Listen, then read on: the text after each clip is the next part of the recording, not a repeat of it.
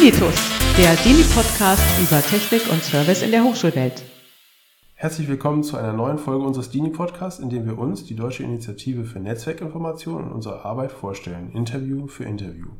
Mein Name ist Bert Zulauf, ich bin Mitglied der Dini-Arbeitsgruppe E-Learning und ansonsten an der Heinrich-Heine-Universität Düsseldorf im Zentrum für Informations- und Medientechnologie tätig.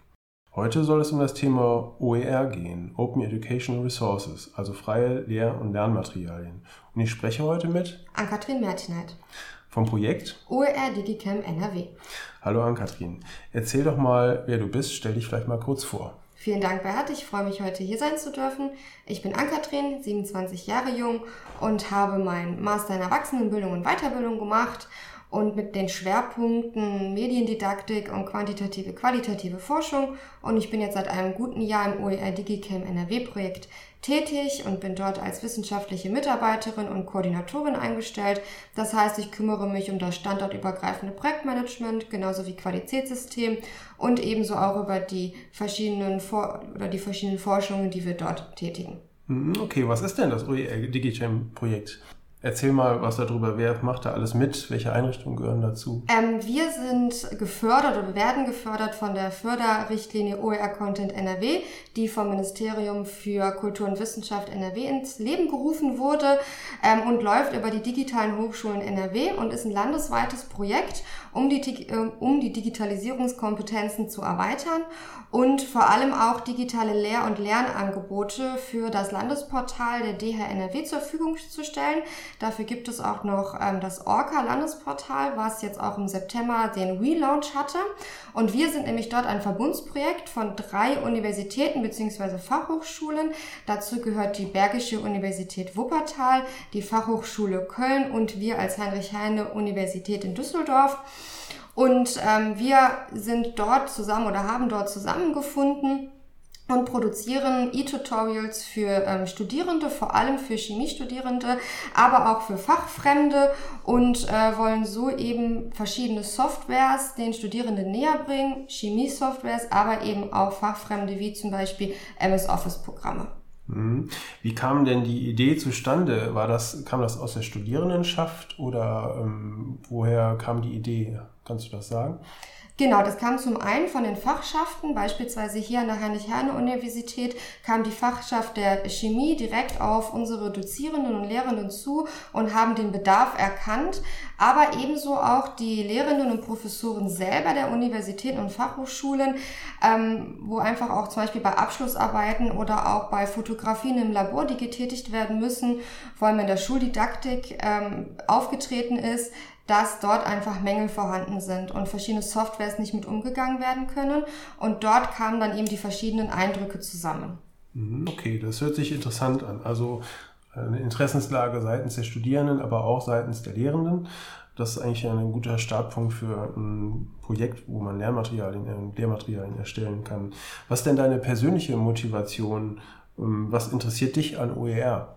Ich finde besonders an OER beeindruckend, dass wir halt Materialien zur Verfügung stellen, die ganz viele verschiedene Nutzer ans oder anspricht. Das heißt, wir stellen verschiedene Materialien zur Verfügung über eine gewisse Lizenz. Das heißt, die Nutzer dürfen diese auch weiter verbreiten, sie dürfen sie bearbeiten. Dadurch haben wir halt eben nicht das Urheberrecht ähm, oder die Probleme des Urheberrechts, für Materialien, die frei zur Verfügung stehen und eben kein, keine Kosten verursachen für den Nutzer, mhm. die einfach jeder, egal wie viel ökonomische Ressourcen zur Verfügung stehen, jeder nutzen kann. Und das finde ich ganz besonders wichtig auch an OER, dass wir nicht nur die Lehrenden erreichen, sondern auch die Studierenden oder auch Schüler zum Beispiel schon auf verschiedenen Ebenen und dort auch die Materialien, das müssen ja nicht nur verschiedene Texte sein oder E-Tutorials. Es gibt ja ganz viele Ressourcen und dort eben dann auch die ähm, Bandbreite quasi erreichen über Netzwerke. Mhm.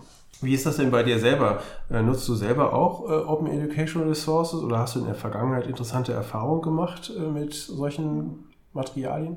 Im Studium habe ich äh, selber schon mal zum Beispiel den deutschen Bildungsserver benutzt fürs Studium oder auch verschiedene ähm, freie Softwares für Bilder zum Beispiel, um wirklich auch äh, lizenzierte Bilder nutzen zu dürfen. Ähm, aber es kam im Studium weniger vor, als es mhm. eigentlich angedacht ist. Also da sehe ich auch gerade eine Herausforderung an den Universitäten und Fachhochschulen, auch dort mehr auf OER-Materialien zu verweisen und auch die an die Studierenden näher heranzubringen.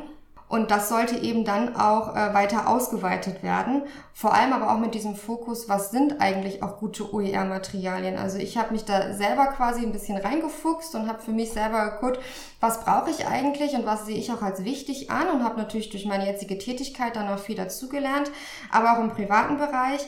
Das heißt, auf welche ähm, verschiedenen Ebenen muss ich auch achten bei OER-Materialien? Auf die technischen Aspekte, es gibt auch Checklisten zum Beispiel oder auch auf inhaltliche Bereiche, auf IPR-Kriterien und das sind natürlich Wissenslücken, die auch natürlich da sind und die man sich entweder selber aneignen kann, aber da sehe ich auch unseren Bedarf und auch unsere Aufgabe, ähm, auch durch diese Projekte und auch durch Orca mehr darauf aufmerksam zu machen und dort eben auch ähm, das zu implementieren. Was sind denn IPR-Kriterien? Das müssen wir vielleicht für die Zuhörer erklären. Ja, das sind beispielsweise auch diese CC-Lizenzen. Das heißt, dass wir ähm, äh, Bildungsmaterialien herstellen, die CC lizenziert sind. Beispielsweise wir stellen Materialien her nach CC by SA. Das heißt, sie dürfen vervielfältigt und bearbeitet werden, aber der Urheber muss immer genannt werden. Und da gibt es ganz viele verschiedene Kriterien, ähm, dadurch, dass sie auch kommerziell zum Beispiel sind. Ähm, und die finden wir aber auch ähm, auf dem Portal des, ähm, des Landes NRWs oder auch auf, auf dem Portal des Ministeriums. Okay, also es geht dabei um die Lizenzierung. Genau. Mhm. Ähm, ich würde gerne noch auf das Thema OER ein bisschen tiefer eingehen. Ähm, was heißt das denn eigentlich jetzt? Also ähm, wir haben ja so verschiedene Open-Themen. Äh, es gibt so Open Data oder Open Source Software oder so. Äh, OER, also freie Lern Lernmaterialien. Für, für wen spielt das alles eine Rolle? Also wo, wo verortest du das? Schulen, Universitäten oder, oder darüber hinaus? Was hast du da für Ideen? Also ich denke, dass vor allem OER für, für die Gesamtbreite ist, das heißt für verschiedene Schnittstellen. Wir sollten eigentlich schon bei der Schule ansetzen, aber dort ist es eigentlich noch gar nicht ganz groß angekommen. Das heißt, Schüler sollten schon damit konfrontiert werden, was sind OER-Materialien, wie kann ich diese nutzen? Weil auch dort ist ja der Bedarf eigentlich schon da. Vor allem die Digital Natives brauchen natürlich verschiedene digitale Kompetenzen die oft eben noch fehlen, mhm. kann zum Beispiel auch schon an dem Fachkräftemangel der Lehrer liegen, die auch die Kompetenz vielleicht noch nicht haben oder auch nicht wissen, wo kann ich eigentlich drauf zurückgreifen. Und dann müsste zum Beispiel schon am Übergang von Schule zur Universität auch dort schon die Schnittstelle sein, beispielsweise in den Einführungswochen. Was brauche ich eigentlich? Wo kann ich darauf eigentlich mhm. eingehen? Und dann natürlich ähm, auch im Studium immer wieder Kurse anbieten zu können, Materialien anbieten zu können, aber auch dieses Wissen überhaupt, wo kann ich mich hinwenden? Ist das die Fachschaft? Fachschaft? Ist das das Studierende Service Center? Ähm, wo kann ich mir diese Informationen transparent auch herholen? Und ich mhm. denke, das ist für mich auch vor allem diese Offenheit von Bildungsmaterialien, unabhängig jetzt von Lizenzen, sondern rein von der äh, von dem kommunikativen und diesem Ansatz überhaupt von mhm. OER. Mhm. Das ist ja eigentlich auch ganz interessant, ähm, wenn ich das richtig äh, im Kopf habe geht es ja in dem OER DigiCamp Projekt auch darum, irgendwie in der Studieneingangsphase äh, Materialien zu schaffen. Ähm, das kann ja durchaus auch interessant äh, für die Schulen schon sein, weil das ja das ist, worauf man vielleicht nach dem Abitur steuert, wenn man jetzt Chemie studieren will oder irgendeine andere Naturwissenschaft. Ähm, denkst du, dass das ein grundsätzlich interessantes Modell ist? Ähm, da auch zusammenzuarbeiten zwischen Schulen und äh, Universitäten in diesem Übergang? Auf jeden Fall. Also wir selber haben auch ähm, eine Professorin, äh, Frau Professor Baumann-Linde, mit an Bord von der Bergischen Universität in Wuppertal und sie selber ist äh, Chemiedidaktikerin und arbeitet eben ganz viel auch mit Schulen zusammen und genau dieser Input ist auch total wichtig. Und wir haben jetzt äh, letztens auch nochmal darüber gesprochen, wie wichtig dieser Übergang von Schule und Studium ist. Und genau, wir wollen vor allem auch für die Erst- und Zweitsemester der Chemiestudierenden diese E-Tutorials anbieten. Ähm, unser Lernraum wird curricular verankert. Das heißt, über zehn Jahre soll dieser Lernraum auch bestehen. Jetzt im Projekt wird er natürlich auch aktiv betreut, immer weiterentwickelt. Das soll auch später natürlich weitergeführt werden.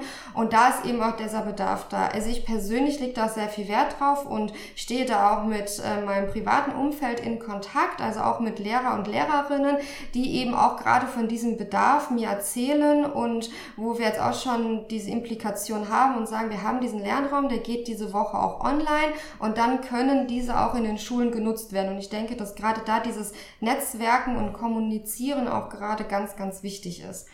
Mhm. Also wir werden vielleicht gleich auch über Qualität sprechen.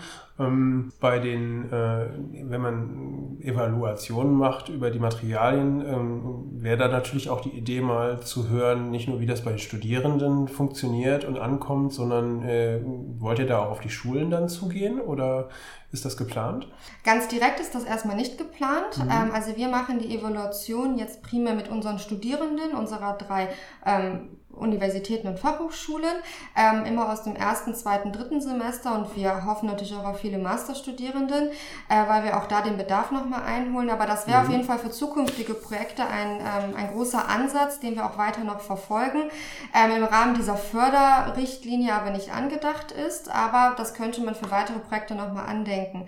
Ähm, wir stehen, wie gesagt, viel im Austausch und hoffen natürlich über die Landesplattform Orca da auch auf das Feedback natürlich von Lehrenden, die unsere Materialien vielleicht auch einsetzen, auch weiterentwickeln und wir dann auch dieses Feedback wieder dazu bekommen.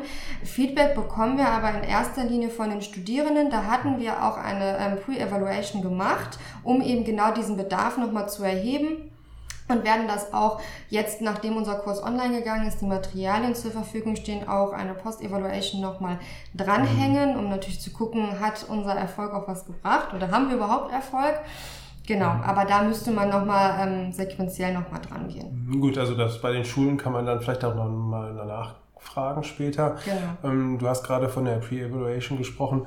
Ähm, was sind denn so die ersten Learnings, die ihr da schon so mitgenommen habt? Was haben die mhm. Studierenden euch denn so zurückgemeldet? Was mhm. fanden die gut oder wo wollen die gerne hin? Das ist genau ein ganz spannender Aspekt, weil äh, wir in unserem oder in unserem Projekt und, und in unseren Projektsitzungen äh, haben uns natürlich viele Gedanken zum Design gemacht, zum Layout, zu den Inhalten, über die ganze Struktur.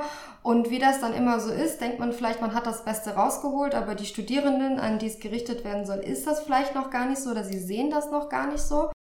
Ähm, Unsere Materialien kamen sehr gut an. Äh, wir haben aber festgestellt, dass ähm, wir auf verschiedene Aspekte ganz anders reagiert haben. Ein Beispiel ist, dass wir uns die Frage gestellt hatten, ähm, nehmen wir für unsere Eingangsvideos, äh, die wir haben, wir haben immer ein Intro und ein Outro, wo wir einen Sprecher haben ähm, und hatten überlegt, nehmen wir eine Person dafür oder nehmen wir einen Avatar. Da es jetzt hauptsächlich Chemiestudierende sind, haben wir uns dazu entschieden, wir nehmen einen Erlenmeyer-Kolben, weil er dann auch sehr ja, nah an der Chemie eben dran ist, haben dann festgestellt, äh, wir hätten den Erlenmeyer-Kolben genommen ohne Evaluation. Die Studierenden wollten das aber zu 85 Prozent nicht und haben gesagt, sie möchten eine reale Person dort stehen haben. Und dann haben wir uns natürlich auch dafür entschieden, weil es soll sich ja eben an den Bedarf der Studierenden ausrichten. Ähm, ein weiteres Beispiel ist ähm, auch die Sprecherstimme an sich komplett neutral, ob männliche oder weibliche Sprecherstimme. Ähm, aber wir hatten dann am Anfang zwei verschiedene Sprecherstimmen fürs Intro und Outro und für den Screencast, wo wir die Software erklären, hatten wir eine zweite. Und das kam nicht gut an. Sie haben sich eine einheitliche gewünscht. Und wir hatten eine recht große ähm, Zielgruppe. Wir hatten ähm, 88 ähm, Studierende, die teilgenommen haben und sie waren sich ja, sehr einig, auch mit über 85 Prozent, dass es nur eine Sprecherstimme sein sollte.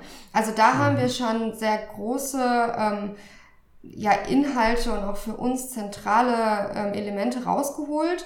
Und das haben wir auch umgesetzt, was wir aber immer wieder auch feststellen, auch in eigenen Sitzungen, dass wir uns eigentlich immer auch mal wieder revidieren und das, das Qualitätssystem als Prozess eher betrachten fängt auch an, mit Barrierefreiheit immer wieder nochmal neu zu denken. Mit, dem, mit der Hintergrundfolie wollen wir da ähm, Moleküle zum Beispiel sehen oder soll sie doch eher einheitlich gestaltet sein, Untertitel, die eingebracht werden müssen. Mhm. Da stellen sich immer wieder auch neue Herausforderungen und Fragen. Das ist ja auch ein neues Medium, ne? also ganz anders wie ein Buch in der Chemie beispielsweise.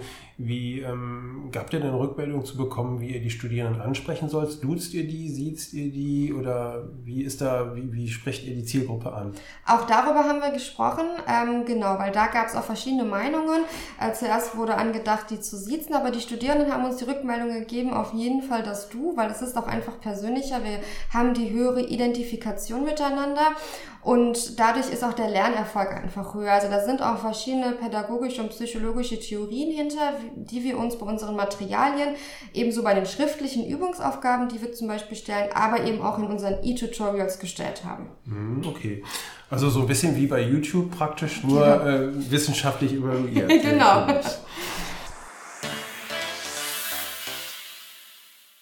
Im ersten Teil konnten wir einen guten Eindruck von dem OER DigiCamp Projekt gewinnen. Wir haben uns mit dem Projekt als solches, mit den Kooperationspartnern beschäftigt, mit der Förderung, mit der Relevanz, auch mit verschiedenen Einsatzzwecken und Zielgruppen. Im nächsten Teil soll es um Ressourcen als solches gehen, um Bildungsaspekte und auch um die Produktion, auch um die Produktion unter Corona-Bedingungen.